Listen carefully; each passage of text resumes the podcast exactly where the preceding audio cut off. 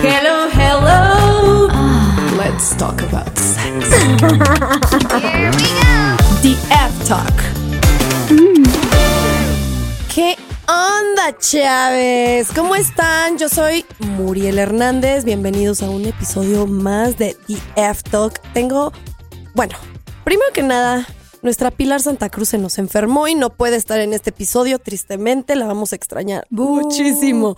Y esta gran voz, hermana mía, que no la había visto, güey, desde hace un chingo, desde hace la pandemia, desde antes de la pandemia. práctica, ni siquiera coordinamos. Fue como, Sofía Rivera Torres is in the house. ¿Cómo estás, bebé? bien, o sea, la última, la, última vez que te vi, es- echamos ahí una platiquita en Polanski, en Polanco, comimos juntas y luego te me casaste. ya sé, güey. Bueno, ¿Para qué me dejas? empezó una pandemia y te me casaste. ¿Para qué me dejas? Ya ves las cosas que suceden cuando no echamos Pero fiesta tú y yo. Me parece excelente. Si nos hubiéramos quedado ahí como nos conocimos, en Tulum, En Tulum. viviendo la vida nos loca. conocimos en Tulum. Nos conocimos en Tulum. A lo mejor no estaría casada, imagínate. Mm.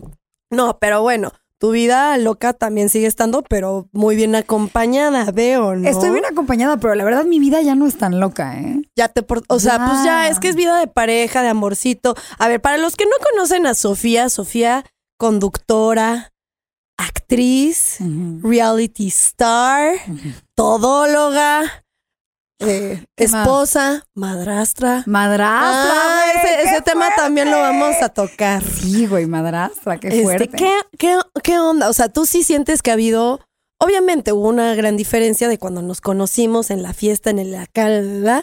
ahora ya estás, pues, casa. ¿Cuánto llevas de casada? ¿Un año o qué es? ¿Meses? Año y medio. Año. es que soy pésima. Yo soy pésima para las, este, Las fechas, Para ¿o las fechas y para el tiempo. O sea, mi inteligencia lineal así es nula. Por eso Eduardo y yo, la verdad, nos complementamos tanto, porque él tiene nula inteligencia espacial. O sea, el güey se puede perder aquí adentro. Y yo, en cambio, navego así perfecto. Pero en el tiempo me súper, súper. O sea, los años, así de que en año no sé qué, no, yo tampoco soy así. ¿eh? Literal, yo le soy pregunté a. Eduardo de que, oye, ¿esto cuándo, con qué güey anduve primero? ¿Con este o con este? Ya no me acuerdo. ¿Cuándo me fui a tal viaje? Así, o sea, aunque el güey no existiera en mi vida, o sea, él ya tiene así como la línea de tiempo de mi vida y yo me pierdo ahí entre las cosas. Oye, mi amor. Diga. Oye, y, o sea, ¿qué, qué, qué? Amo esta pareja porque yo sé que son super besties. la neta sí. Y así empezaron, ¿no? O sea, he visto entrevistas tuyas que les han preguntado qué onda, si fue amor a primera vista y que no sé qué, y tú dices naranjas, o sea, de hecho como que medio se llevaban medio mal. A ver, cuenta, cuenta cómo fue eso. Mira, nos conocimos hace muchísimos años cuando yo tenía un programa en E! Entertain. Bueno, primero cuando yo estaba en Chica I, en el concurso para Así empezaste, volverme- tú, tú, tú empezaste, ¿cómo empezaste, güey? Mira, yo me vine a vivir de San Diego para acá a los 16. Yo nací y crecí en San Diego, llegué aquí a los 16 en quinto de prepa y desde que yo llegué a México, en realidad yo me vine para acá porque dije, quiero, me siento como que demasiado mexa para ser gringa, ya sabes. Ajá. Entonces quiero ir a México, quiero como conectar con mis raíces. Evidentemente toda mi familia es de acá, mis papás decidieron irse para allá antes de que yo naciera. Entonces yo dije como que quiero volver a México, quiero vivir un ratito acá. Obviamente siempre venía en el verano a visitar a mi familia.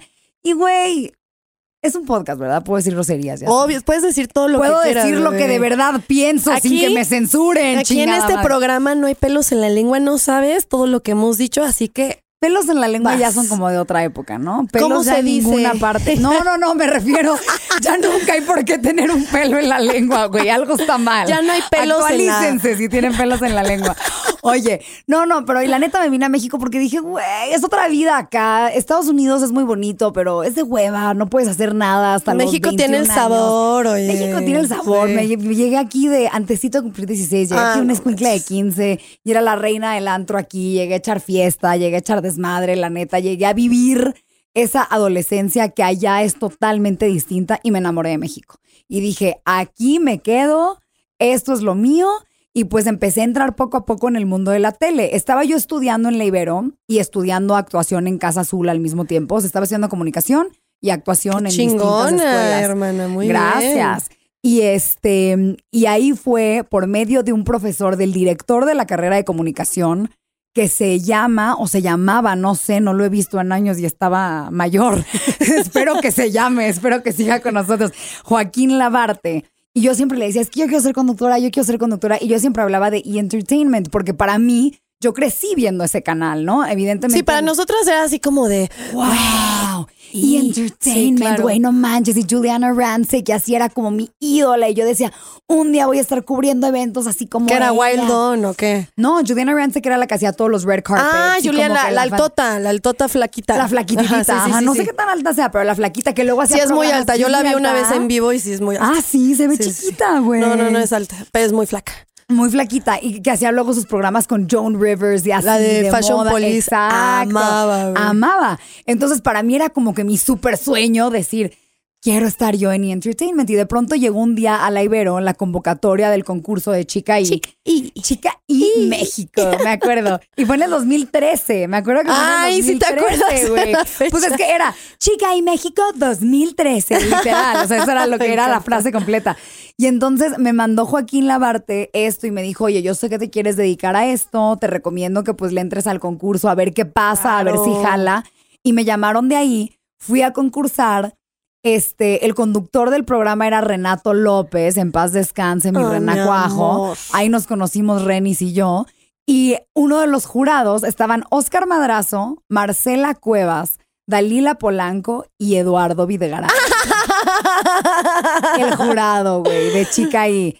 Y obviamente Ándale. en su personaje pedante de la sopa tenía que joder.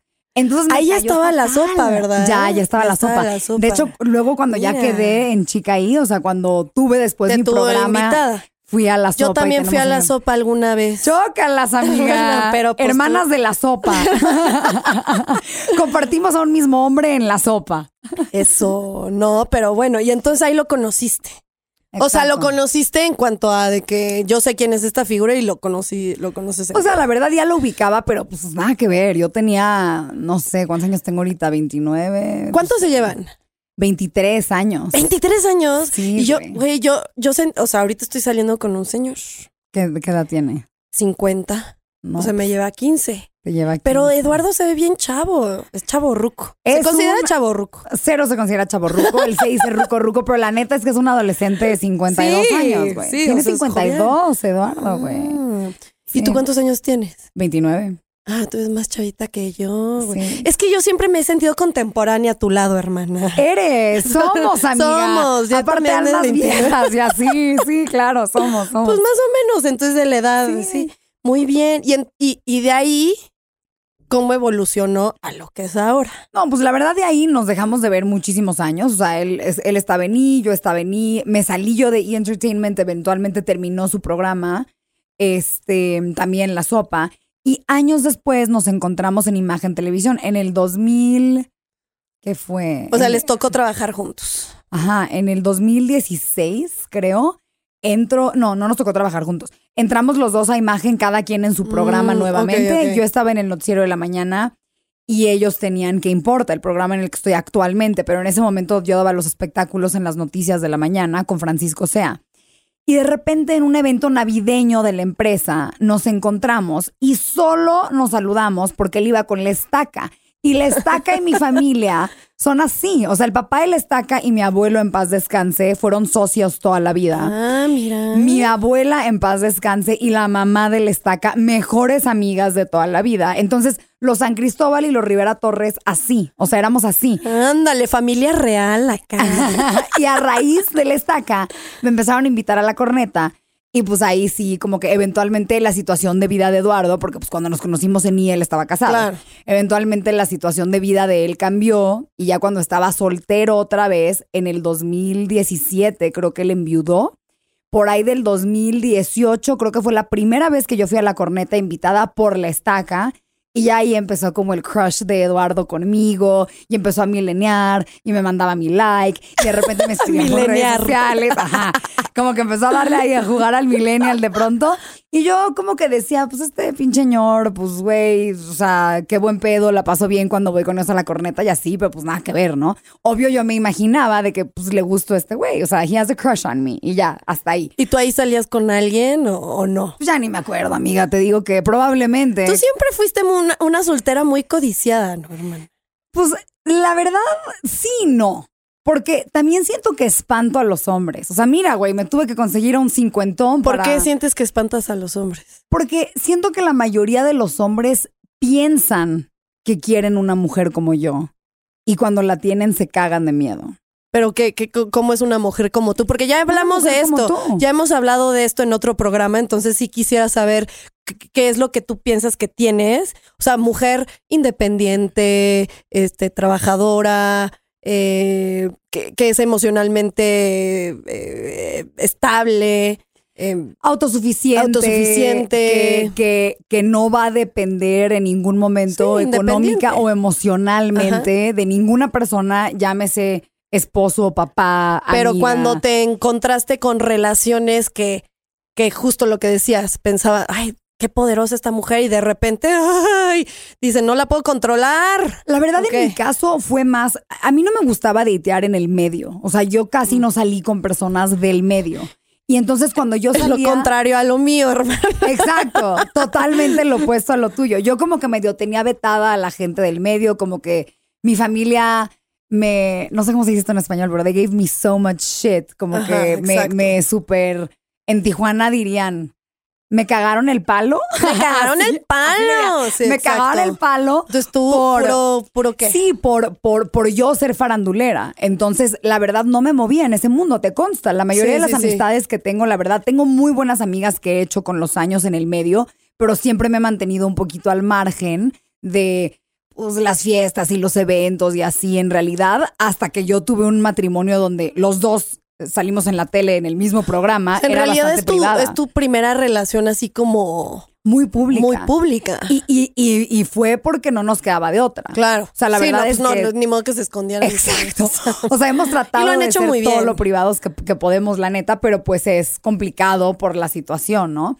Pero sí, no, yo, a mí me tocaba de pronto salir con así chavitos de aquí. A mí me caga el niño fresa me zurra. Igual. El niñito fresita mexicano, así, todo, eh, mochito y así. O sea, era inevitable. Llegué a México y pues te empiezas a topar con todos los distintos tipos de chilango. El papá, el papalor. Eso, eh. no puedo con eso. O sea, y mira que yo llegué aquí en prepa y pues adoptas el acento y todo y poco a poco me lo fui quitando porque también vas aprendiendo, vas madurando y te vas tratando de acoplar. Es bien difícil llegar en quinto de prepa, güey, a una escuela de puras viejas donde... ¿Estuviste en una escuela de puras Sí, porque la verdad yo de San Diego venía ya de una escuela de puras mujeres. Aquí entré al, Colegio Francés del Pedregal.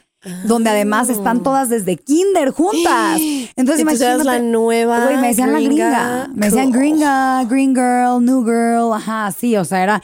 Y, y como que es difícil y pues te estás tratando de acoplarte y y pues empiezas a hablar como ellas, ¿no? Adoptas como que las formas y las palabras y los modismos que estás escuchando pues todo para el día. tratar de encajar. Sí, y poco a poco me fui dando cuenta de que, mierda, güey, en San Diego me sentía demasiado mexicana para ser gringa y aquí soy demasiado gringa para ser totalmente mexicana.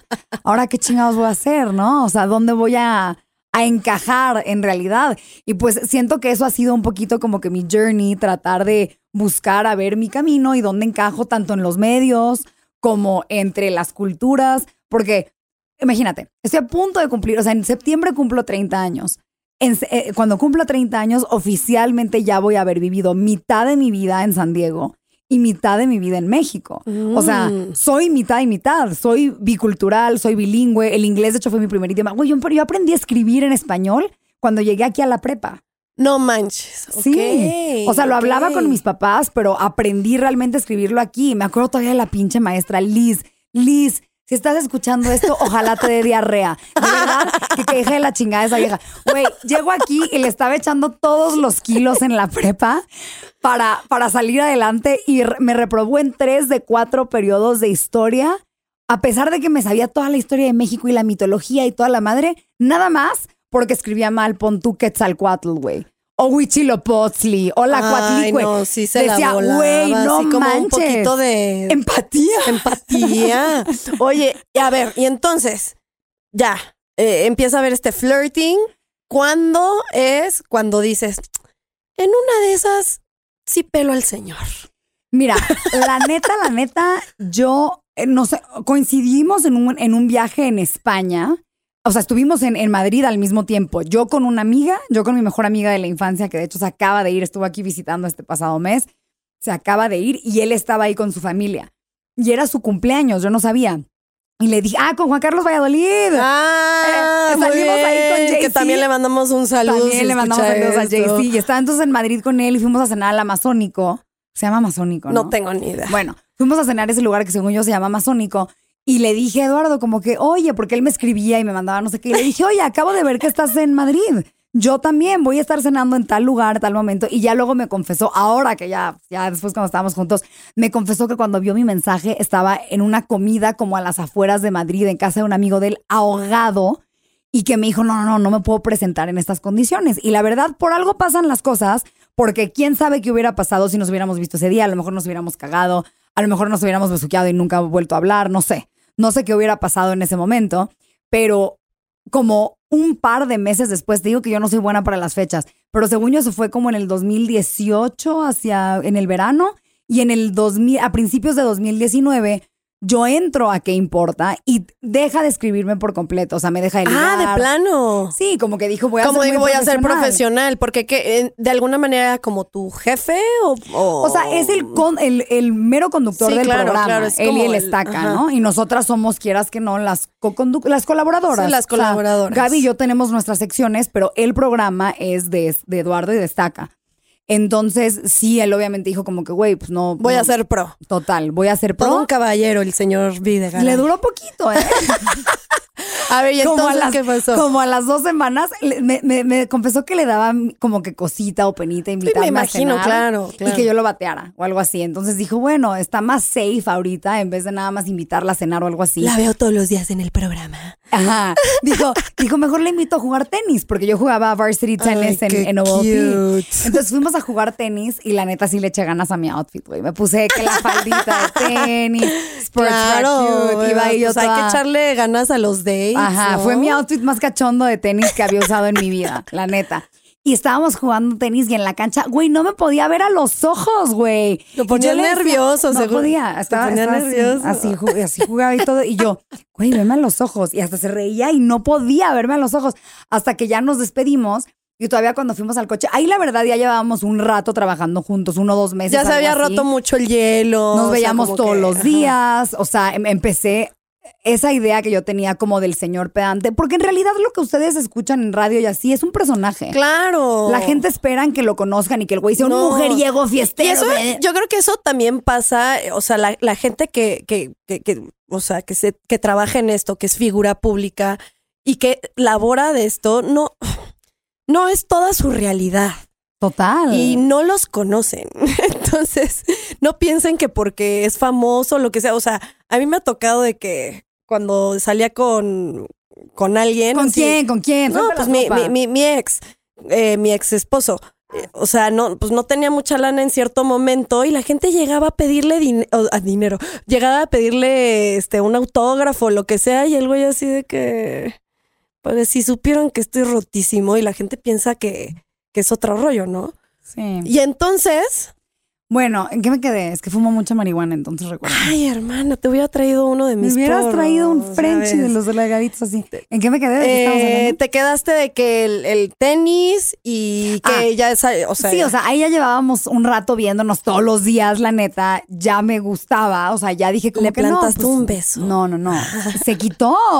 ¿Cómo? Ah, sí, o sea, no se quitó. O sea, sí le plantaste un beso, pero no, como no, que no, se cuando nos despedimos, ya sabes, de que me estaba despidiendo y le di un besito como aquí. O sea, como así, para Ajá. ver si lo único que tenía que hacer el güey era literal voltear un milímetro, güey, y ya hubiera estado. Pero se congeló. Se quedó así nada más como que parado. Se congeló. Me subo a mi camioneta, me voy y me- literalmente me subí pensando, güey, qué pussy este güey. O sea, qué pedo con este vato. O sea, no se animó ni un poquito. O sea, no lo puedo creer. Como que también dije, no quiero yo tener que ser la que hace todo, ¿no? O oye, sea, ¿cómo? este pinche señor, pues que se pongan las pilas. Y, y de repente me subo a mi camioneta, voy saliendo del club de tenis y en ese instante, pero saliendo del club de tenis, me llega un mensajito de WhatsApp que dice, qué bien te veías con esa faldita de tenis. Y le contesto, no, pues qué valiente eres por. WhatsApp. Las redes sociales son lo tuyo, ya sabes. Y ya me puso como que no, pues es que la verdad sí, me intimido. eh, te puedo invitar a cenar. Si, si te invito a cenar este fin de semana, proper, ¿aceptas? es un señor Es que muy sí. proper. ¿Y sabes qué es lo que me gusta? Porque te digo que estoy saliendo con, con un señor que me lleva 15 años. ¿Qué? Son muy proper. Y creo que esa es una de las cosas que se ha perdido un poco, ¿no? Dentro de toda esta ola del feminismo y de que nosotras podemos solas y todo, también esa parte de, del flirt que eh, es como a nosotros nos toca una parte de flirtear de cierta forma y los hombres de otra. Y yo no estoy para nada en desacuerdo con el caballerosismo o con ese, ese flirt que, que, que se ha perdido. ¿no? La verdad, estoy leyendo un libro muy interesante que me encanta que se llama Bad Feminist, que lo Ok. recomiendo para quien le interese el tema, que precisamente trata de eso. O sea, el, el- término e incluso los ideales del movimiento están hoy en día tan prostituidos, o sea, del ser feminista que es como que. No mames, güey. Si haces tal cosa, si haces esta otra, si haces esta madre, güey, ¿cómo te puedes hacer de- decir feminista? Porque tú un día dijiste que esa vieja estaba fea y entonces, y es como que, a ver. O porque te dejaste pagar, o sea, porque te invitaron a cenar y pagaron la cuenta. ¿Cómo va a pasar eso si tú eres feminista? Perdón, pero es, es una forma de cortejo y no hay que quitarle a las partes, ya sea, porque también eh, no sé cómo funciona eh, en cuanto a los gays, o sea, lesbianas, pero también hay, ciertas personalidades que tienen más masculinidad que fe- y feminidad y, esos roles creo que son muy importantes a la hora de estar saliendo con alguien y del cortejo, por así decirlo. Total, y la verdad es que yo tengo mi, mi energía masculina mm, súper desarrollada. Eduardo también tiene su parte femenina, sin duda, porque él creció con una madre soltera también. Su papá Mm. falleció cuando él era chiquito, entonces su mamá enviudó. Creció con una mamá chingoncísima, mi suegra, que pues los educó, los sacó adelante a los tres hijos. Tiene un hermano y una hermana. Este, también con la hermana es así. Y no cuanto- tiene una hija. En cuanto a personalidades, se complementaron muy bien. Sí, nos complementamos muy bien y sobre todo siento que respeta esta parte. O sea, respeta que, oye, yo soy feminista a mi pinche modo, como creo que debe de ser cada mujer feminista a su modo. Claro. Nadie te puede decir que estás equivocada en tu manera de ser mujer. Eso es una pendejada. Eso va, o sea, decirle eso a alguien va en contra de los mismos principios del el movimiento entero, ¿sabes? Totalmente. O sea, tienes que dejar a cada persona ser la mujer que ella quiere ser, como ella quiere ser, y a los hombres también a su manera, que hagan lo que se les venga en Oye, y entonces, ya empezaron a salir propiamente. Esto, eh, pues iban a trabajar. Obviamente, no creo que lo hayan gritado en ese momento de, ¡Hey, estamos saliendo, eh!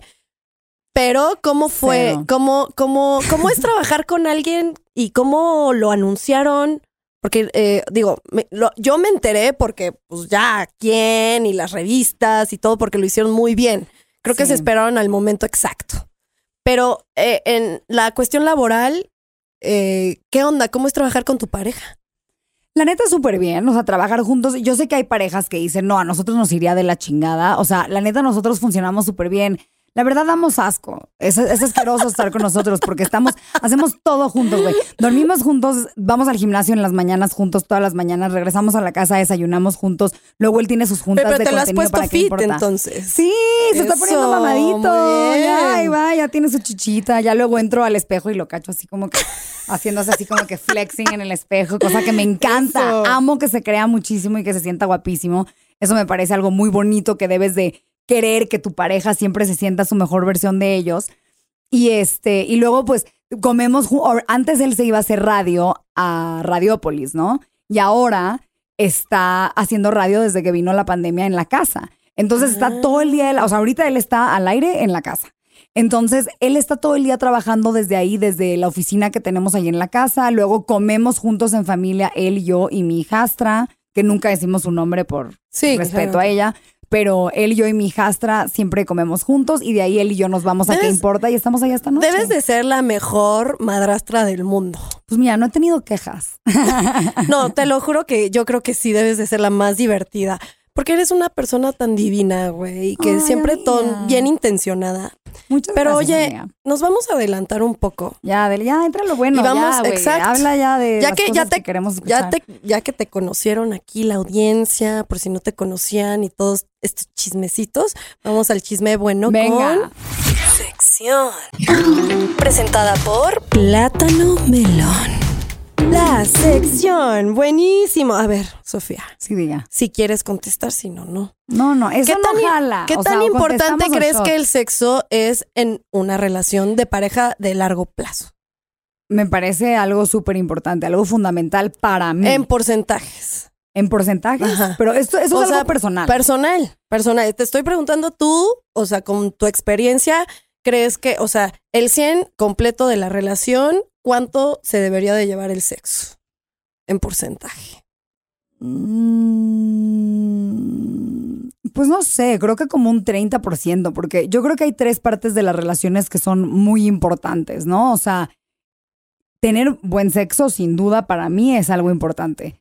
Llevarse bien como pareja, o sea, ser amigos, tener esa como complicidad entre ustedes, me parece algo, su o sea, caerse bien. Es O importantísimo. sea, que estés con alguien que te cae bien. Y mira que Eduardo tiene sus días que me caga y al revés seguramente también. Pero de verdad estoy con alguien que digo, güey, qué bien me cae este güey. O sea, de verdad es mi mejor amigo. La pasamos bomba juntos, ¿no?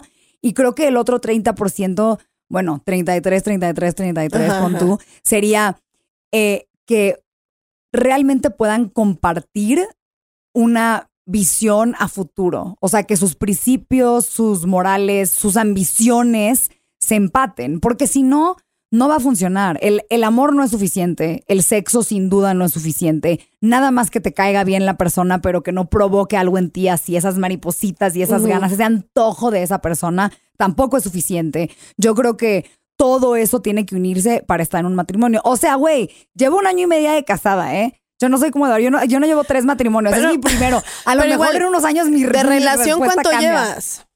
Pues empezamos a andar en el 2019. o sea, ya es Entonces, un rato, no es así como lo, lo del matrimonio fue, es simplemente, pues, estamos de acuerdo y si queremos Queremos un estar segundo, juntos. ajá, queremos estar juntos y dar un, un- un siguiente paso, ¿no? Pero yo creo que las relaciones se cuentan desde que pues, Desde que empezaron. o sea, Sí, total. Te voy a dar un dato curioso. O sea, existe una cosa que se llama el principio de Pareto, que seguro lo has escuchado. O sea, es, es este principio que habla del 80%, 20%. Si tú das un esfuerzo del 80%, el resultado va a ser el 20% de ese esfuerzo que hiciste y viceversa. En el sexo, lo que dicen es que eh, en una relación de pareja, eh, cuando el sexo es muy bueno, ocupa un 20%, tipo 30, lo que tú decías, de la relación, porque existen muchos otros factores. Pero cuando el sexo es malo, ocupa el 80% de importancia en la relación. Órale. Ese es el principio de Pareto. ¿Qué, ¿Qué hace el sexo bueno para ti? Pues que tengas orgasmos. el sexo bueno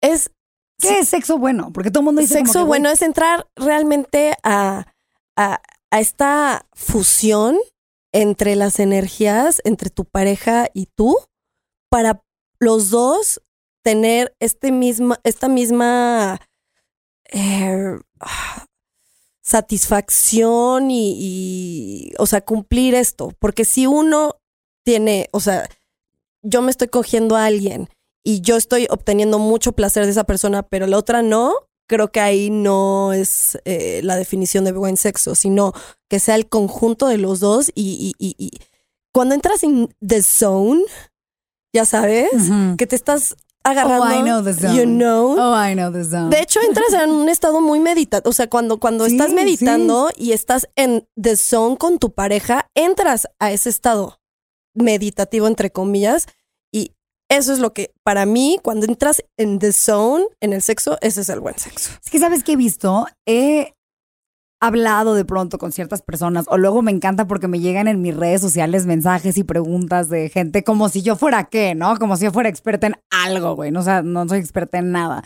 Pero sí me gusta platicar con la gente. Y me he dado cuenta que de pronto las personas, sobre todo las mujeres, que es lo, la, quienes me escriben a mí, sobre todo, eh, se sienten frustradas porque todo el mundo nos dice, es que tienes que tener buen sexo. Es que te tiene que gustar el sexo con tu pareja. Es que tienes que estar teniendo buen sexo. Y llega un momento donde me di cuenta, es que nadie sabe lo que es el buen sexo. ¿Qué es el buen sexo? Hasta que lo tienes y dices, ah, esto es buen sexo. No, pero ni siquiera, porque incluso el sexo a lo largo de una relación y a lo largo de un matrimonio va cambiando, va fluctuando, vas teniendo tus épocas, vas teniendo Claro. tus buenas y malas rachas. No siempre vas a salirte de la cama y vas a decir, no mames, ese fue el mejor pinche palo que me he echado en mi vida. O sea, no siempre. Porque hay etapas, o sea, hay- si estás cansado, si Estás de malas. si estás de si malas, triste, si, si te- estás o incómoda sea, con tu cuerpo. Exacto. Pueden ser miles de factores y creo que también eso es importante, ¿no? Que la gente sepa. Yo soy muy así, de que de pronto siento que algo no estuvo bien y me apanico y no mames, ya se está yendo toda la mierda. Y Eduardo, que tiene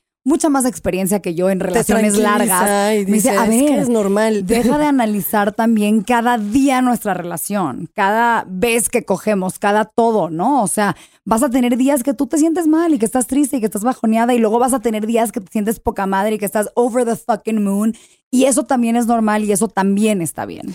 Justo qué bueno que sacas el tema, porque es ah, para donde íbamos. Ay, me adelanté. no, amiga, no, pero está, no, no te adelantaste, ¿No? lo sacaste tú, que Eso, me encantó. Siempre lo saco. Eh, lo que más me gusta. hermana, y seguro a Eduardo también.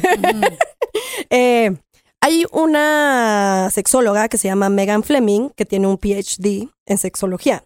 Y justo lo que dice es que lo básico de la sexualidad es dar y recibir placer eh, y no enfocarse simplemente en el coito, porque justo si tú haces eso y piensas que el sexo y el buen sexo es nada más el coito, en una relación a largo plazo, pues no, se te va a acabar, porque existen miles de otras zonas erógenas, de otros juegos que ni siquiera tienen que ver con meterte el pene en la vagina, sino es la seducción, las caricias, los detallitos que te da la pareja. eh, puedes no ni siquiera coger, pon tu. ¿Por qué? Estoy saliendo con este güey. Retomo. Amiga, nada más Y- te voy a pedir que no vuelvas a decir coito. No te puedo tomar en serio siempre perdón. cuando digas coito. es la palabra, es la, La palabra, palabra- correcta. sí, la pero palabra bueno, correcta, güey. Hay que, hay que vernos correctos para que tengamos un poquito de credibilidad aquí, pero no. hay que- Y entonces, pues ya, llevo saliendo varios, me, me voy de viaje con este güey. Y pues sí, el sexo ahorita que está empezando es buenísimo, diario, dos veces al día casi, ah, mucho frenesí, mucho frenesí. Pero pues ya después de 10 días estás así como de que, ay, un descansito y tal vez él no quiere o tal vez tú sí quieres. Y, y entonces, en vez de, no te tienes que preocupar por eso, o sea, tienes que entender que tu, tu valor en la relación no es simplemente coger. Puedes nada más en el mañanero, no sé, despertarte y pues en vez de coger, como coger, o sea, penetración, pues medio fajón, medio no sé qué, para que pues, oye, no, ya se me hizo tarde o tal vez decirle, güey, neta, estoy muy cansada, no me voy a venir. Pero que, que de, o sea, que igual eso no va a afectar, o sea, que, que no termines en un orgasmo, no, no va a afectar si, si, si la relación está bien, ¿me entiendes? Son estos juegos. Creo que también es importante conocer. Hay un libro. le- Leo mucho. Habla, habla, habla de libros porque Leo- también vamos a recomendar libros Leo ahorita. mucho, luego la gente se sorprende y dicen, ah, esta pendeja no está tan pendeja, sabe leer. Pero sí, de pronto leo. Y hay un libro que a mí me ayudó muchísimo a entenderme y a entenderme en relaciones, porque eres una distinta tú con cada pareja. Como eres una distinta tú con cada amiga, eres una distinta tú según con qué familiar estás, eres otra versión de ti con cada pareja y tú te tienes que amar y caer bien y para eso te tienes que conocer, para saber con quién eres compatible y con quién no. Y leí un libro que a mí me sirvió muchísimo que se llama Los cinco lenguajes del amor. Ah, sí, lo conozco perfecto. Y, y ahí fui aprendiendo yo cuáles son mis lenguajes del amor, ¿no? Creo que los cinco lenguajes son actos de servicio, regalos, palabras de afirmación. Bueno, no sé si se dice, dice, yo lo leí en inglés, words of affirmation, ¿se Ajá. dice así en español? Palabras de Pero me afirmación. imagino es como de te ves hermosa o Sí, o Ajá. oye, mi amor, muchas gracias. gracias, hiciste ajá, esto, eres o sea, afirmar chingona, como el tal. amor. Ajá. Exacto. Eh, toque físico y tiempo de calidad. Son los cinco lenguajes del amor. Yo estoy empatada, o sea, tengo dos en primer lugar, por así decir, que son palabras de afirmación y tiempo de calidad. Y en segundo lugar está toque físico. Entonces yo soy una persona que de pronto la mejor manera de sentirme, yo por ejemplo, si estoy triste o si Eduardo y yo como que tuvimos una discusión y no la hemos resuelto y en mi cabeza está que no la he resuelto, Te quedas ahí me cuesta mucho trabajo compartir intimidad con él, ¿no? O sea, no, yo no puedo realmente enfocarme y disfrutar el sexo y como que dejarme ir el sexo, ¿El el, sexo? coito, El el, coito para que Muriel entienda. No puedo disfrutar el coito si estamos así como que no tan bien o no al 100, porque realmente creo que tenemos una relación tan bonita y tan chingona que cuando no estamos al 100 me siento como que no, Claro. no, no, esto es como un Pero, triste pero remedio. además está bien que lo tengas tan consciente y que te conozcas. Eso es la importancia de conocerse a uno mismo. Y, y- y que sepas que no pasa nada. O sea, es como, ¿qué te pasa? Y que se arme un desmadre. No, no me pasa nada. que- y que discos es, perdón, sigo rumiando con esto y necesito un poco de espacio. ¿no? Sí, y también, o sea, make-up sex is amazing, pero por eso se llama make-up sex, de que ya, ya te contentaste, ahora sí, let's go fuck our Sí, no, brains no, out. no se vale make up sex y luego otra vez regresar Exacto, al- exacto, ¿no? porque como que siento que ese acto que es tan bonito entre ustedes, pues se, se, se trivializa, ¿no? Se va desgastando. Entonces, bueno, esa, esa soy yo. Cada persona evidentemente es diferente. Tengo también amigas y cabe recalcar, ¿eh? Hay gente asexual, hay gente a quien no se le antoja. Claro. Eh, a ver, antes de tocar este tema que tú estás diciendo, Sí. quiero que sepan que este, este, este, esta estadística es muy alta. Y esto es cuando están mujeres en una relación. ¿cuánto, o sea, ¿has fingido un orgasmo? Nunca. Yo sí. Ya no lo hago, pero antes sí lo hacía. Y era como justo, estás en esta relación y estás así como de, en vez de que la comunicación sea buena, dices, ay, ah, ah, ah, ya, te viniste, sí, mi amor. Y eso es terrible, porque entonces ya no hay e- esa comunicación que debería de haber de que tu pareja te esté conociendo más de lo que te guste, e- e- está valiendo madres por estar fingiendo. El 70% de las mujeres han fingido un orgasmo. El 70%. Cuando eso no debería de pasar, hermanas. No lo hagan, Mm. porque justo entonces ya la comunicación que, que tenías con tu pareja se está yendo a la chingada y, y- y menos te va a conocer y menos va a haber esta interacción y no sé. Es que hay otra estadística que me parece aún más sorprendente, que es que el ochenta y tantos por ciento, 82, algo así por ciento de las mujeres nunca han tenido un orgasmo. Sí, eh, hablamos también de eso. Entonces, ¿cómo? sa- O sea, de verdad creo que también hay muchas mujeres que ni siquiera lo hacen, lo hacen como porque, ah, estoy sintiendo rico, creo que esto es un orgasmo, ¿no? Me imagino Sí, que esto es un claro, orgasmo. pero esa es cuestión de que no se conocen y piensan que una relación debe de ser así. Total. Ahora, vamos a hablar de, además de nosotros en otros programas hemos hablado de los beneficios que tiene el sexo. Entonces, los beneficios físicos, emocionales, pero ¿qué pasa en una relación a largo plazo cuando, pues tal vez, como te digo, yo estoy saliendo con este güey, estamos cogiendo diario un chingo, pero pues obviamente ya cuando tienes una relación y empiezas a vivir con esta persona, pues no es tan frecuente, ¿no? Eh, y hay personas que como que se sacan de onda porque ya no tienen diario o una vez a la semana o lo que sea. Yo, así soy yo. Nunca había estado casada, entonces me empiezo a mal viajar así. ¿Nunca habías vivido con alguien? No, nunca. Yo la verdad, la gente, yo hablo de una manera, me expreso de una manera, entonces la gente se imagina nuevamente que soy la persona que soy. Sí, güey, encuérate. calor con Chichis, este- chichis. La neta, la gente se imagina que yo soy la persona de la tele. No soy la persona de la tele. Soy una persona en realidad mucho más mocha de lo que se imaginan. Vengo de una familia súper católica, súper mocha, súper todas esas cosas. Y nunca había vivido con alguien, no solamente por mochez, sino porque además a mí me daba hueva el trámite. El, a ver, te vas a venir a vivir tú conmigo a mi espacio, me voy a ir a vivir yo contigo, si cortamos, ahora sí que con quién se queda el perro, ¿no? güey? O sea, cómo dividimos las cosas, te largas tú, me largo yo, nos largamos los dos. O sea, dije, Te da mucha ¿para qué pereza tanto todo. pedo con alguien que la neta... Yo fui, mis relaciones, mi primera relación que tuve duré tres años. Luego dos años, luego un año, luego seis meses, luego tres meses y luego después de ese güey con el que duré tres meses bromeé y le dije a mis amigas, güey, con el siguiente pendejo o duro tres años o me digo, o duro tres días o me caso. Y pasó las dos cosas con Eduardo. Duramos tres días de novios y él me cortó porque se pirateó, como que se malviajó de que no, no mames, no sé qué. Y luego pues regresó con la cola entre las patas y pues ya con el nos Obviamente, con este culo de mujer, o sea. Pero la neta, a mí también me pasa, a mí también me pasa que de pronto empiezas a, a vivir con alguien y, y sientes que tu vida sexual con esa persona está cambiando.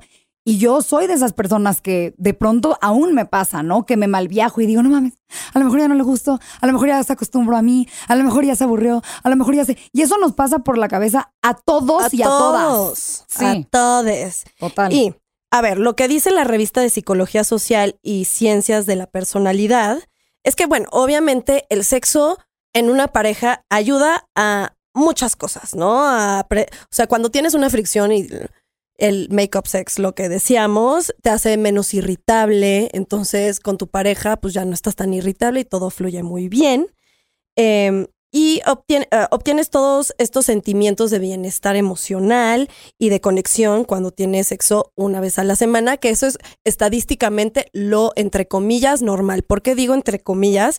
Porque justo los científicos dicen que eso depende de cada cada quien, de cada persona y lo único que, que deben de estar de acuerdo los ambos dos, como dicen, es que si, si, si, si tu pareja y tú están de acuerdo que van a coger una vez al mes, una vez al año y están felices así, it's okay.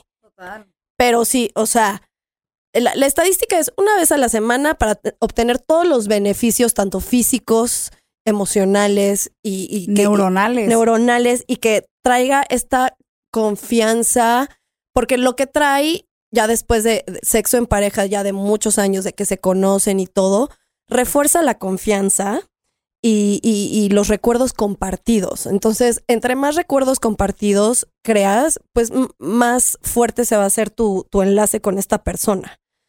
Em, y eso crea una relación saludable, hermano. Claro, aparte es bien loco lo que pasa en las relaciones. Hace mm, eh, unos días escuché precisamente un podcast con un psicólogo donde estaban contando que en no sé qué universidad de Estados Unidos hicieron unos estudios y se dieron cuenta que las personas reaccionan a un corazón roto con los mismos síntomas que una persona que está teniendo síndrome de abstinencia. Es decir, literalmente, cuando tú estás viviendo el luto de una ruptura amorosa, que eso es, es un luto. Y aparte decían, Claro. El motivo por el cual es el luto más doloroso y más solitario es porque cuando fallece, toco madera, un ser amado, un ser querido, tu papá, tu mamá, tu primo, tu amiga, tienes a todo un grupo de personas que están ahí para cobijarte, para darte amor, para darte cariño. Tu, tu duelo, tu pena es socialmente aceptado, ¿no? Es como que claro que esta persona está triste, claro que le está pasando mal, acaba de perder a este ser humano divino que ya no está.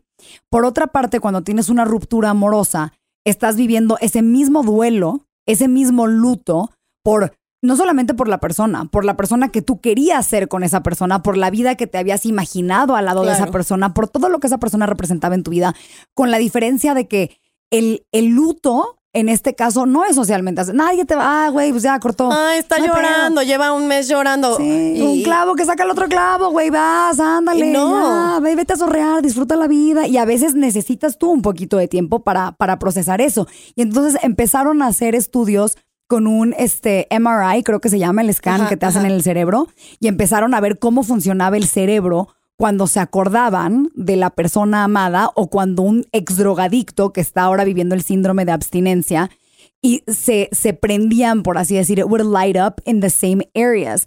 Y eso nos hizo darnos cuenta que realmente perder a una persona que amas es, es tu, tu ser amado es tu heroína, es tu droga, es algo que te hace y sentir más, bien. Y más si tú, ten- o sea, por ejemplo, cortas con esta persona y tenías buen sexo, no solo es algo sentimental, emocional, sí es algo químico porque tienes un bajón de toda, o sea, ya no tienes la oxitocina, la dopamina y todas las demás hormonas que se segregan en el sexo y no solo en el sexo, sino con esta persona que tenías esa conexión, tienes ese bajón y químicamente sí tienes un síndrome de abstinencia. Mira, yo el otro día estaba platicando con Eduardo. Qué padre es ligar y conocer a alguien por primera vez y esa emoción de sentir mariposas y así.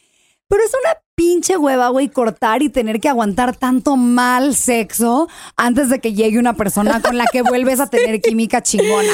O sea, eso es algo que digo, gracias a Dios, espero nunca tener que volver a pasar por ahí, ya sabes. Y, y, y sí, es una hueva. Pero porque- eso sí les digo, no por hambre, porque si encuentras a la persona que, ¡ay! O sea, porque a mí me pasó. ¿Qué? Pasé mucho tiempo después de mi divorcio eh, pasando muy mal sexo. Pero no, no solo, o sea, no echándole la culpa a ellos, sino por eh, una cuestión emocional que yo tenía, o sea, yo no estaba preparada.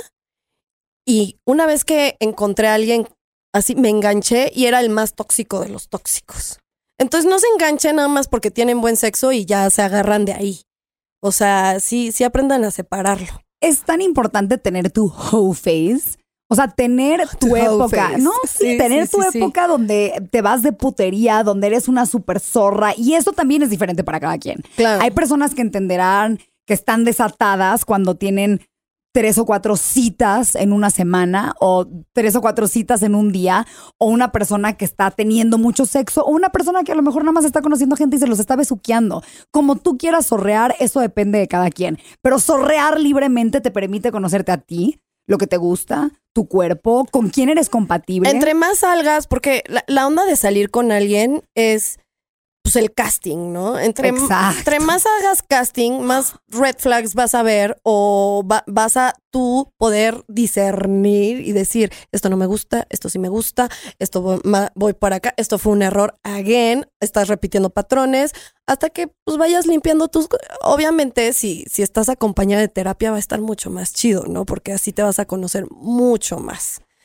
Sofía, te quiero Bien. dar un dato para que tú también estés calmadita, que dice eh, el sexólogo Carlos Orillo, eh, que dice que después de dos años de relación, la frecuencia desciende significan, signific, ah, ¿me ayudas? Significativamente. Significa, no puedo. Significativamente, ¿qué estamos Eso, tratando de decir? El ¿Sí? ¿Esa es la sexo. palabra? Sí, eso, gracias. Eh, que es normal que en dos años se, o sea, que ya no estés cogiendo A ver, ¿a cuánto? ¿A cuánto? Dime, quiero ver si estoy bien. a cuánto. O sea, a más o menos a cuánto, cuánto es. Lo que está, o sea, lo que dicen es una vez a la semana, it's okay. Ah, una vez a la es, semana. Es, es- es lo, es lo mejor que Entonces no estoy tan mal. es, es como el promedio que dicen que, es, que está bien. Te digo, exi- existe la excepción de que si tu pareja y tú están de acuerdo en no coger y son asexuales o una vez al mes y están satisfechos y todo está bien, Cada quien. pero el promedio es una vez a la semana. Eh, esto es cuando la dopamina, que es la sustancia que genera el placer, disminuye porque pues ya estás teniendo un chingo, ¿no? Entonces disminuye en tu cuerpo y deja el paso a la oxitocina, que es la hormona del amor, que, que, que hace que pues sientas el lazo eh, afectivo más fuerte.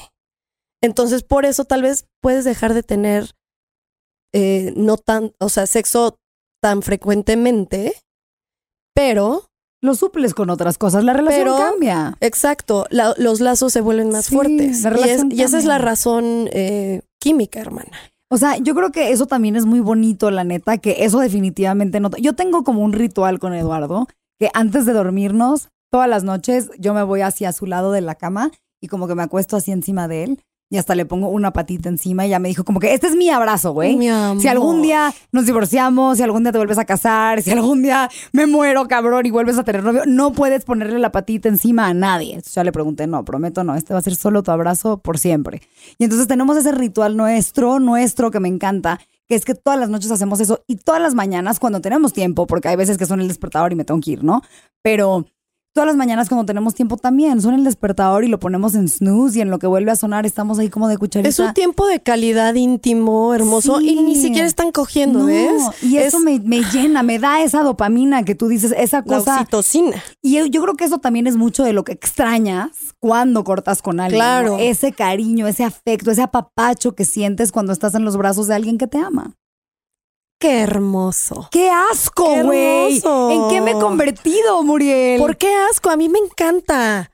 Me encanta, me encanta. Porque además no es así como de que la relación perfecta, porque no hay relación no, no, no, perfecta. no, no hay, no hay. ¿Me no entiendes? Pero existe esta conexión tan bonita y creo que lo han logrado muy bien eh, con, con este compañerismo. ¿no? Que, que eh, eh, eso es lo que deberíamos de buscar todos en una relación.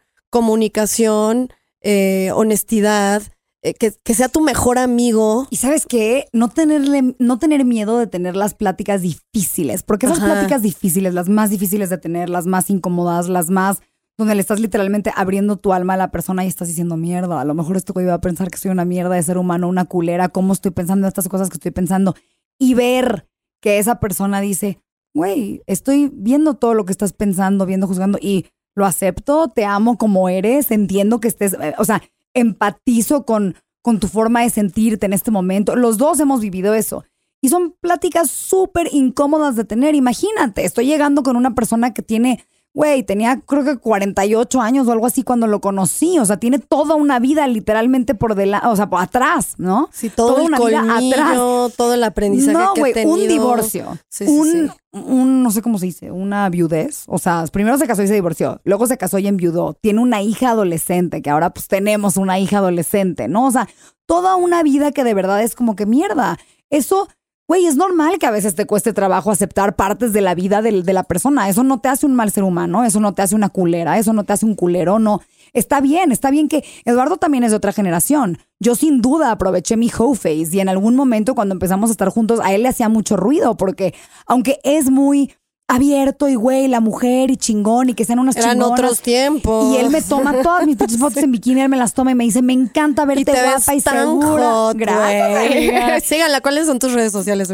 Estoy como Sofía Rivera Torres en Instagram y Facebook y como Sofía Rivera T en Twitter. Denle muchos likes porque neta le le estás Ay, rompiendo en redes. Sigue, amo. sigue, sigue. No, y además la verdad me gusta mucho estar en contacto con todos. Así que ahí, ahí me mandan comentarios de esta plática que están oyendo ahorita. Pero bueno, o sea, el chiste es que sin duda, aunque él es un hombre súper seguro, exitoso, guapo, lo que tú quieras, que la neta podría estar él también, porque, güey, yo lo veo, ¿no? Es Eduardo Videgaray, así va paseando y las viejas. El otro día estábamos en el abierto de tenis y literalmente llega una vieja toda borracha con su esposo al lado y le dice, ¡ay, Eduardo! Y lo empieza a manosear así. Le empieza, y yo parada al lado así con mi chupe, ya sabes. así. Señora, contrólese. Y le dice, ay, es que justo le decía a mi esposo que ayer tuve un sueño húmedo contigo. Mi amor, tómame una. Y la vieja, y yo nada más veía, y Eduardo así morado, y le dije, oye, sea, está muy bien que como hombre no puedes ser grosero. Así, pues tampoco tienes que dejar que te manosee. Le Sí, puedes decir, claro, señorita, claro, sus claro, garras para allá. Con mucho gusto la foto, pero cada quien. Entonces, no hagámonos pendejos. Él puede estar con quien quiera y con quien se le dé la gana. Y yo también. Y estoy con quien quiero y él está con quien quiere. Y eso se valora y es algo muy chingón, ¿no? Y, y creo que hemos llegado a donde estamos por todas esas pláticas horribles y súper incómodas Y- que tenemos. Además de las pláticas, la aceptación mutua. Porque Sí. es muy válido que puedas tener esa plática y te digan, uy, mana, tal vez no. Pero entonces, si te dicen tal vez no, no te acepto como eres, entonces no sé para qué estás, eh, que- para qué estás ahí. ¿Me entiendes? Y, y también, Entonces está padrísimo eso. a ver, me escriben a cada rato chavitas como que, oye, estoy saliendo con un güey que también es viudo o también tiene hijos o, o sea, lo haces ver tan fácil y siempre digo, no, fácil no es. O sea, ¿quieres mi consejo? Corre. Ese es mi consejo. Corre ahorita que puedes y ahorita que todavía no estás clavada y ahorita que no estás enamorada. O sea, huye lo más lejos que puedas. Ahora, si esta persona Si ya valiste madres. es el hombre de tu vida Claro. o la mujer de tu vida, ya te chingaste. Ahí es. Y eso fue lo que me pasó. Y es cuestión de aceptar todas tus situaciones. Como, total, total. ok, voy a aceptar que soy madrastra y que tengo ciertas cosas que, que, que, que, pues ya son tareas tuyas como madrastra. Igual no te tocó chiquitita, pero también como, como figura que ahora vives en, en su casa y pues también debe de preguntarte cosas y debe de, o sea, eres una guía.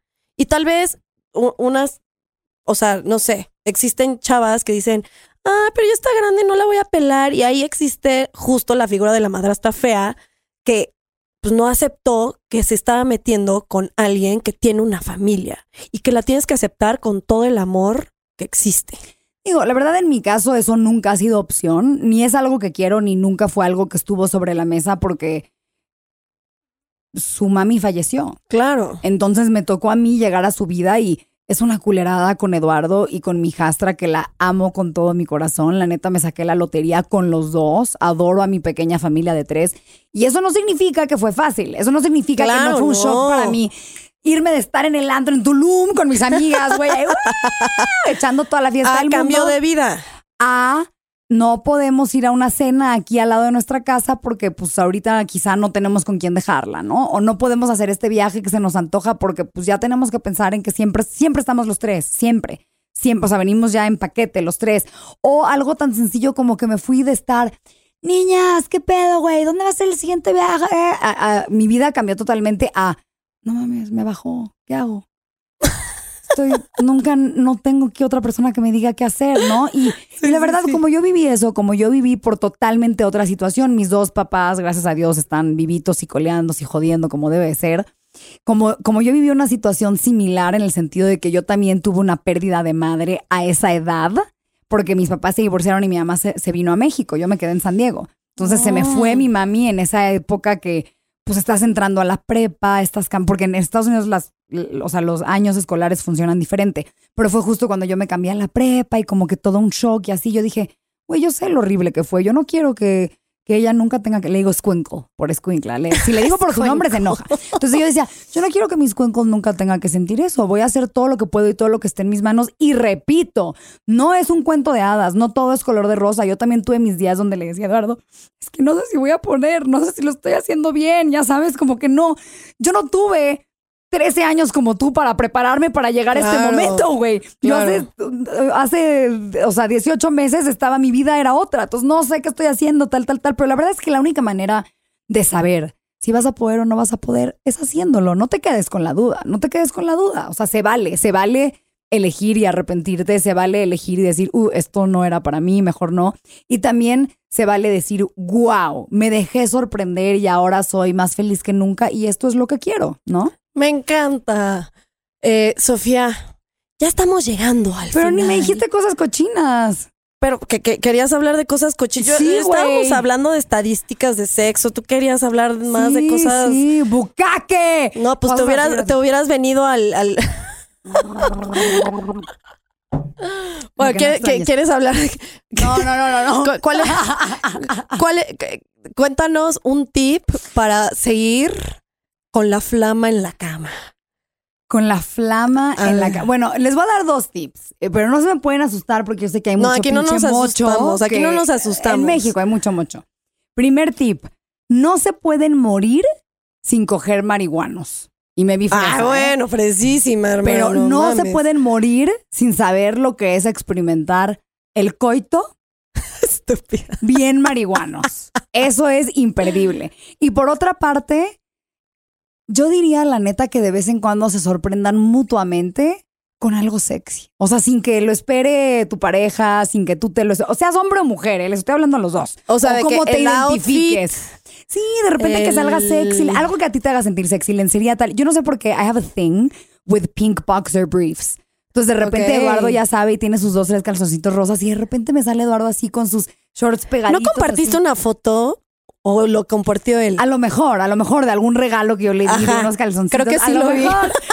Pero me encanta. Y es- para mí, o sea, así como él a lo mejor le se, dice, wow, qué increíble que de repente de la nada cero me lo dejan. Ya, ya me dio hambre. Ándale. Ya de repente, este, yo salgo de en lencería y para sorprenderlo y así. También está chingón que sea al revés, ¿eh? También está chingón que de repente Claro. él haga alguito que tú sabes que a ti te encanta y así. Esos son mis tips. Y tengan las conversaciones difíciles. El amor no crece en brazos cobardes.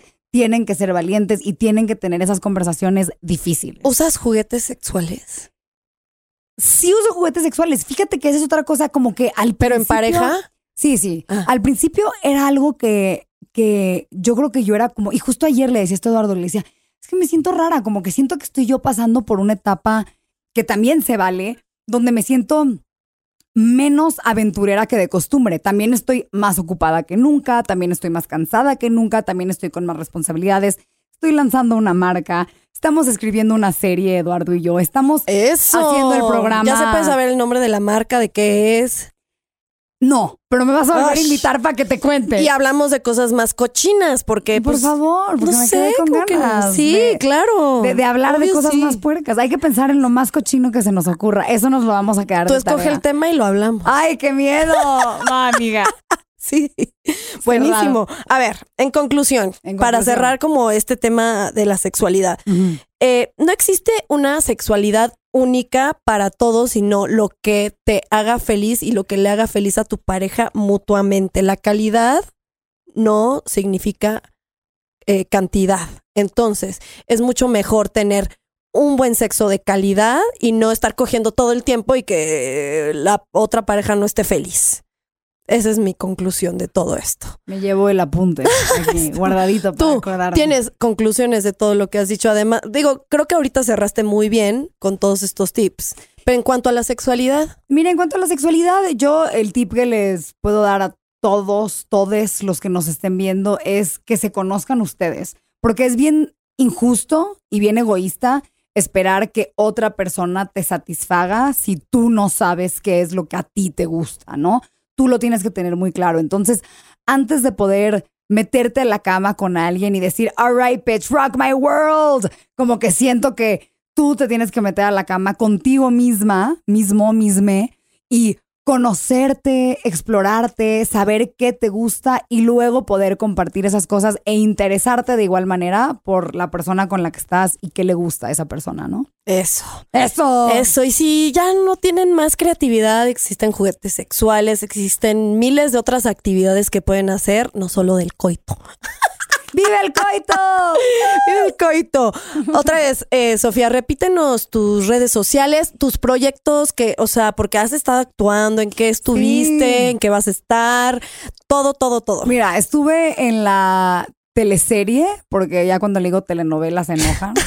Pero bueno, en la teleserie si nos dejan, que estuvo en Televisa, estuvo en Estados Unidos en Univision. Bueno, ha estado realmente en todo el mundo, le está dando la vuelta al mundo en muchísimos países. Estuve ahí, hice ahorita una serie que tampoco sé si puedo decir el, casti- el, el- el proyecto o no, pero es protagonizada y producida va a salir Kate este del año. Castillo. Tuve un cameo ahí, una, Ah, el ajá. día que iba a venir, esa fue esa escena nada más. Pero pues la verdad es siempre trabajar en distintos proyectos pues es súper divertido, ¿no? Me encanta. Este, estoy ahorita trabajando en otros proyectos actorales. Estamos escribiendo, Eduardo y yo, algunos proyectos actorales también para nosotros. Y pues estoy ahí lanzando distintas cosas, lanzando una marca, lanzando, creo que es muy importante no quedarte con, la- ya no siento que estoy en la edad de quedarme con las ganas, ¿no? O sea, ya quiero hacer todo lo que se me antoje, explorar. Me da mucho más miedo quedarme con las ganas de algo y nunca haberlo hecho por ese miedo de qué va a pasar, que hacerlo y fracasar. Así que bueno, próximamente ya les estaré contando de Eh, los la próxima vez que vengas al programa. Sí, por lo pronto les dejo mis redes sociales, Sofía Rivera Torres en Instagram y Facebook y arroba Sofía Rivera T en Twitter. Por ahí nos leemos. Uy, ya se fue Sofía, estuvo buenísimo el chisme, la chisma. Eh, pero yo me quedé con ganas de hablar más, más de sexo, más de sexo en pareja. Y justo tenemos una sorpresa, una gran invitada que, que respeto muchísimo, eh, sexóloga Karime Reyes Aguilar, representante de Plátano Melón, de estos juguetes que estoy uh, hecha locura con ellos. Y cada vez que conozco más, me vuelvo más loca.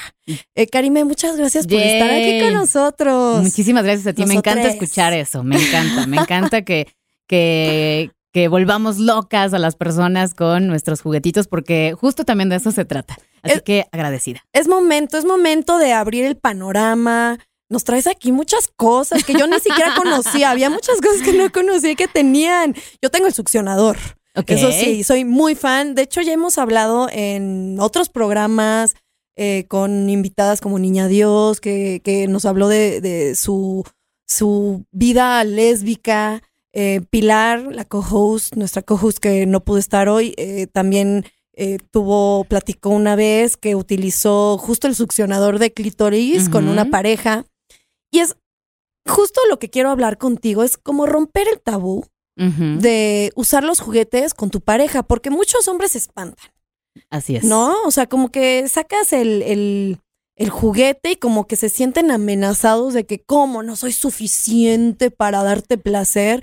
Y no se trata de eso, sino se trata de pues, abrir las ideas, los, los placeres, a- ¿no? Justo, sí, sí, sí. O sea, y pleno 2022 y todavía la bandita sigue pensando eso. Es increíble. Sí. Un juguete jamás va a venir a sustituir a nadie. ¿no? A, a ninguna persona. Definitivamente, cuando llegas a tu casa, un juguete no te va, el juguete no te va a decir, hola Muriel, ¿cómo te fue, mi amor? O sea, pues no, ¿no? O Pues sea, no, jamás. no. ¿no? Digo, está padrísimo también usarlo cuando pues amaneces y estás solo en tu cama y dices, bueno, ¿qué hago? no, ¿qué Ah. hago? ¿Qué hago? No hay de otra. Pues, o sea, obviamente te- me quiero dar placer y que, que, que sí con la mano y tú en tu mente, pero pues la ayudadita de los juguetes siempre es- Claro, por supuesto. increíble, La mano amiga ¿no? siempre va a ser amigui, ¿no? Pero se va a cansar también, o sea, sí, también, se va a cansar. Y, y hay veces que dices, no, no, no, no, no quiero echarle tanta onda. Quiero otra cosa. Quiero otra cosa, quiero otra Justo cosa. es eso, o sea, que no se nos olvide eh, la palabra juguetes, ¿no? O sea, esta parte lúdica de la sexualidad. La sexualidad no es monótona, no es paso uno, paso dos, no es, a ver, tú arriba, yo abajo, y ahora, o sea, no, no, no. La, sexualidad es lúdica, es divertida, eh, hay risas, ¿no? O sea, digo, no lo vemos siempre ni en las películas, ni en las películas subiditas de tono, pero así es, ¿no? Entonces, los juguetes vienen a dar ese plus también eh, de diversión. A ver, a ver, a ver.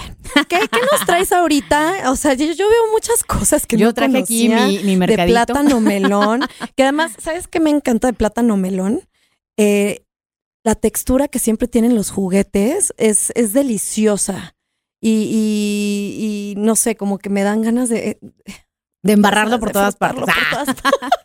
La, la textura es, qué bueno que lo mencionas, es silicona, grado médico. Eso quiere decir Ah. que lo puedes utilizar en tu cuerpo y no pasa absolutamente nada más que diversión, ¿no? Me Pero no, encanta. no te va a generar ninguna alergia, no te va a generar daño, a menos que de plano ya lo utilices de una forma que digas, oye, este, para eso no estaba indicado. Pero de ahí en Claro, fuera, claro, de ahí en fuera, eh, pues es mera diversión. ¿Qué juguetes recomiendas para el uso en pareja y más para los hombres? Que justo estábamos hablando de que para que no se asusten y decir pues, que se diviertan también Que se con animen. nosotras. Sí, pues bueno, primero que nada es súper importante, por favor, no eh, de repente en plena acción salir con, con tu juguete, ¿no? Así de, mira, o sea, porque eso sí, de plano va a espantar a cualquier persona. O sea, sí hablarlo antes. sí, hay que, súper importante. Siempre, ¿no? Lo Siempre. Eh, es lo, justo lo que hablábamos, eh, todo lo que vayas a hacer, tocar, meter, siempre Claro. hay que hablarlo. Avísame. O sea, avísame y pregunta Sí. porque pues puede ser que no le guste a, tu- a- a tu pareja en ese momento. O puede ¿no? ser que O sí. puede que y diga, además, claro que sí. ¿Por qué no estaba lo esperando. antes? Claro. Sí. El clítoris es el, el máster. O sea, es el que tienes que atender sí o sí, porque es un órgano destinado y que está ahí solo para dar placer. O sea, Me neta, encanta no- que su única es función su es, única esa. función. No está ahí para O sea- hacernos más inteligentes, ni, ni, ni para darnos, este, no sé, si quieres tener hijes, pues hijes más, más bonitas, más bonitos. O sea, no. Nada Su única ver. función ahí es dar placer, mucho por algo placer. está ahí. Y por algo está ahí. No. Entonces, claro, en algunas posiciones de plano no se va a alcanzar a estimular el clítoris con la penetración, porque la penetración va hacia el interior de la vagina y el clítoris es un órgano externo. Entonces, súper importante el estímulo. Por ejemplo, a- a- agarraste a Mini Diva que tienes ahí. Entonces, Mini Diva, por ejemplo, es un juguetito, ¿no? Que podemos incluir en un encuentro sexual, incluso de pareja, para masajear la vulva, masajear el clítoris. Mm. Y entonces ahí sí, o sea, imagínate, yo estoy eh, posicionada en perrito o a lo mejor también en misionero o de plano nada más estamos cachondeando, pues vamos a utilizar un juguetito para estimular la vulva también. Entonces podemos utilizar, por ejemplo, este mini masajeador que se llama Mini Diva. Me, me encanta porque es como para llevártelo de viaje, ya sabes. Exacto. Y, y es muy silencioso, Exacto. pero Sí, sí, sí. potente. Muy potente. No porque esté pequeñito, deja de ser Exacto, potente. exacto. ¿Qué más? ¿Qué más? Por ejemplo, tengo este anillo vibrador que se llama Todo Mío y que va a colocarse en la base del pene. Es muy flexible. Y esta parte de aquí va a quedar vibrando para estimular justo el clítoris. Oye, pero también a los hombres, eh, o sea, pues les aprieta, ¿no? Claro, la idea de este anillo es que justo quede apretando en la base y detenga la irrigación de sangre para que la erección dure un poquito más. Ah, eso está buenísimo. Está buenísimo también. Claro, ¿Qué claro. te parece todo esto? Me encanta, me encanta, Karime. Y a ver, o sea, ideas que nos puedes dar para usarlo con pareja. Digo, eh, las mujeres lesbianas son expertas en los orgasmos, ya lo hablamos una vez, pero ahorita que se fue Sofía, como que sí, sí quedé como con ganas de seguir platicando esto de, de cómo hacerle para que eh, la relación de pareja sea todavía más sensual y kinky y, y, pues íntima, ¿no? Claro. También. Porque Sí, yo sí. creo que hay un nivel de intimidad ya cuando sacas un juguete y dices, vamos a explorar. O sea, y más para los hombres. ¿Qué les puede llegar a interesar y prender? Sí, pues bueno, primero que nada, pues investigar un poquito acerca de los juguetes y si a ti ya te llama la atención alguno, pues entonces proponerlo, ¿no? Entonces siempre, siempre vamos a proponer este, el uso de juguetes para no espantar a la persona. Y además, ya una vez que se lo propones, entre las dos personas o las que sean, pueden empezar a buscar el juguete, ¿no? Y, a- y desde ahí ya empieza el juego. Desde Sí. ahí ya puedes decir, híjoles, como que este calita ya me lo imaginé usándolo en, en, no sé, en el viaje que vamos a hacer próximamente, o en la cena que vamos a tener con tus papás, ¿no? O bueno, no lo sé. Entonces, desde ahí ya empieza el juego. Siento Súper que importante. todos los juguetes se pueden usar en pareja. o Todos sea, los juguetes se todos. pueden no, usar no en hay uno pareja. que digas, ay, no, este es nada más para estar tú sola. Exacto. Que yo Claro, lo, claro, lo hago claro. todo el tiempo. Es justo es eso, o sea, si te gustan los juegos de mesa, pues también, ¿no? Éntrale. A lo mejor no quieres empezar con, con un juguete, quieres, A ver, empeza- eh, eh, quieres empezar con algo eh, más de, de juego aquí, este, de, Esto de es mesa. para hombre. Ese, por ejemplo, que tienes, para que veas que sí se adapta a cualquier Se tamaño de adapta a cualquier tamaño. Para los que no nos están viendo, lo puse en mi, en mi wrist, en mi muñeca, de- muñeca. De, de la mano y, y cabe perfectamente. Sí, es un masturbador de pene y eh, pues, si te das cuenta en la parte de adentro tiene eh, textura, justo también para, para Ah. generar esas sensaciones. Tiene distintos tipos de, de, de- de Entonces, vibraciones, con mi niveles. pareja puedo estar justamente, eh, pues, estimulando el pene así arriba hacia abajo y usando mi boca para la cabeza. Claro, por ejemplo. Ahí está, Por ejemplo, amigos. esa es una idea. Les dejo un- un- un- una taerita por si la quieren probar. Suena muy, muy bien. Esa es una idea, o sea, imagínate, como esa idea pueden surgir miles. Aquí lo importante es que entre tú y tu pareja lleguen a ese acuerdo de, mira, ¿sabes qué? Eh, por ejemplo, este juguete de plano en el, por el ano, no. Claro. Ah, bueno, ya, yo, yo ya sé que por el ano, este, eh, No no, le late. No le late ni con este juguete ni con ninguno. O este juguete en el nivel tal, tampoco. O sabes qué, híjoles, esto de irnos a, a jugar a la cena familiar, la neta no. Entonces mejor nos vamos. Increíble, así, cena con los suegros. Lo primero, lo primero, lo primero es eh, eso, la estimulación externa, sobre todo en el caso de las personas con vulva. Entonces, siempre vamos a recomendarte juguetitos de estimulación externa para que te hagas amigui de tu clítoris, ¿no? Y entres en contacto con él. O sea, la neta es que la penetración eh, no tendría por qué ser la finalidad de un encuentro sexual. Justo es lo que hablamos ahorita con, con Sofía, que eh, lo que decían los, los- las sexólogas como tú es que el hecho es dar placer. Que Sofía me criticó mucho la palabra coito, pero pues es esa la palabra. Sí, ¿Estás sí, de acuerdo? sí, sí, sí. O sea, coito es penetración. Penetración. Sí. Entonces, no, el fin no es la penetración, el fin es el placer. Exacto. Vaya, y el fin tampoco ni siquiera es el orgasmo, ¿no? Porque No, si tú le preguntas exacto. a una persona, oye, pero disfrutaste el cachondeo, el faje, eh, las miraditas, el, el sexting, este, las caricias, sí, pero no llegué al orgasmo. Bueno, pero disfrutaste lo demás, sí, Ajá. bueno, pues quédate con eso, porque fue muy placentero también. A mí me encanta que pues tal vez no llegué al orgasmo, pero me dejó bien prendida y entonces para la noche o para Claro. el siguiente día estoy así de que vente para acá y en friega me, me vengo. Wow, este, o sea, me encantó lo- los niveles y, o sea, ya lo quiero usar. ya lo estás y- usando. Y, Ah. sí, pero bueno. Pero en, donde, en el órgano para el que está diseñado. Exactamente. Eh, y siento que había mucho tabú. Eh, cuando, más de las, más las mujeres, que típico que estabas viendo una serie y entonces la chica descubría al güey masturbándose y se indignaba.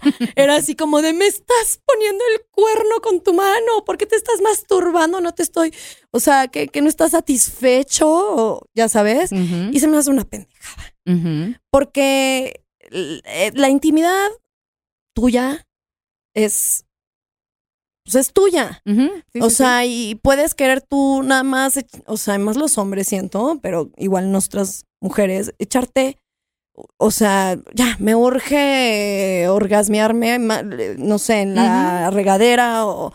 O sea, me urge tener Tengo un ganas, ya orgasmo, tengo ganas y pues no, no quiero yo ahorita molestar o no quiero meterme con mi pareja o está ocupado, no, no, no quiero esperar. Claro. No, y hay personas que, que sí lo, lo dicen. O sea, la verdad es que yo tengo así el deseo sexual súper arriba o hay etapas en las que, hijo, les quiero todos los días y mi pareja me dice, oye, este, aguanta, qué ¿no? pasa? Y de plano se van con un juguetito, ¿no? Y listo. Que- que- en conclusión, comunicación, conocerte y divertirte, Chuli. Me encanta, me encanta. Justo.